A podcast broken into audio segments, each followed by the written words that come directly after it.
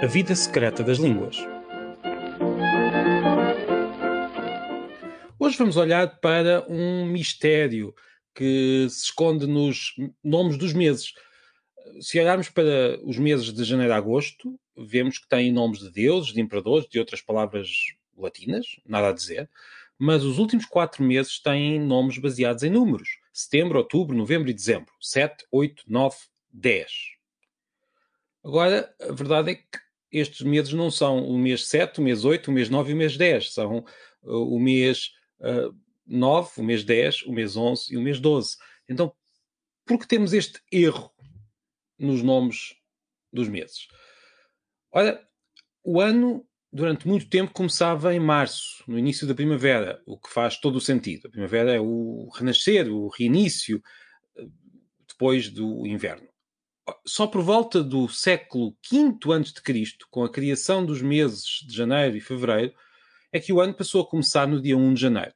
Os nomes dos meses, no entanto, mantiveram-se iguais, eh, no latim que depois veio a dar origem às várias línguas latinas, incluindo a nossa, o português. E é por isso que outubro passou a ser o décimo mês, mas manteve um orgulhoso 8 no nome. Um 8 que nós tratámos de transformar num oto. Já que estamos a falar do 8, apesar de, a propósito do décimo mês, podemos dar um salto a um passado ainda mais distante.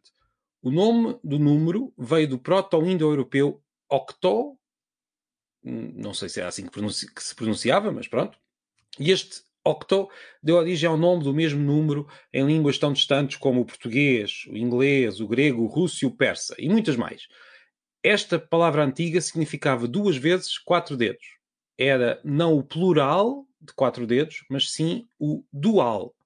No proto-indo-europeu nós tínhamos o singular, o plural, mas também o dual, para quando para aquelas palavras que significam para eh, levar aqui uma palavra significasse o, duas coisas em geral.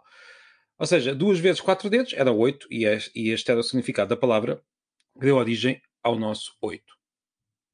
Já agora, muitos notam que há alguma semelhança, por vezes um pouco forçada, entre a palavra para oito e para noite em muitas línguas. Temos oito, noite, ocho, noche, nui, ui, eight, night.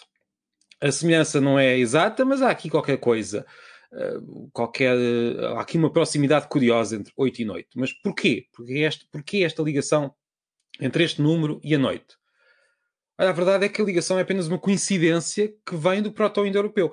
Nesta língua, as duas palavras eram, por acaso, parecidas, e quando a língua se dividiu em todas as línguas que, que vieram a dar às línguas da atualidade, esta semelhança entre as duas palavras manteve-se, embora cada par, oito, noite, ocho, noche, eight, night, cada par se tenha afastado, porque as línguas se afastaram umas das outras é uma coincidência que se manteve no tempo. Esta história das línguas e de tudo o que é humano é uma mistura entre a ordem e a desordem.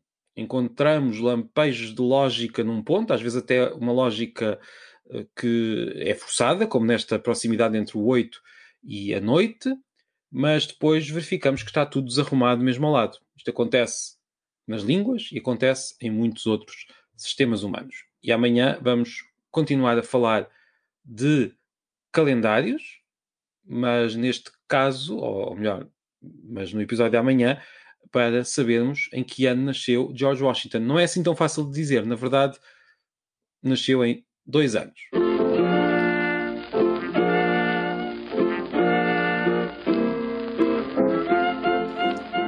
A vida secreta das línguas.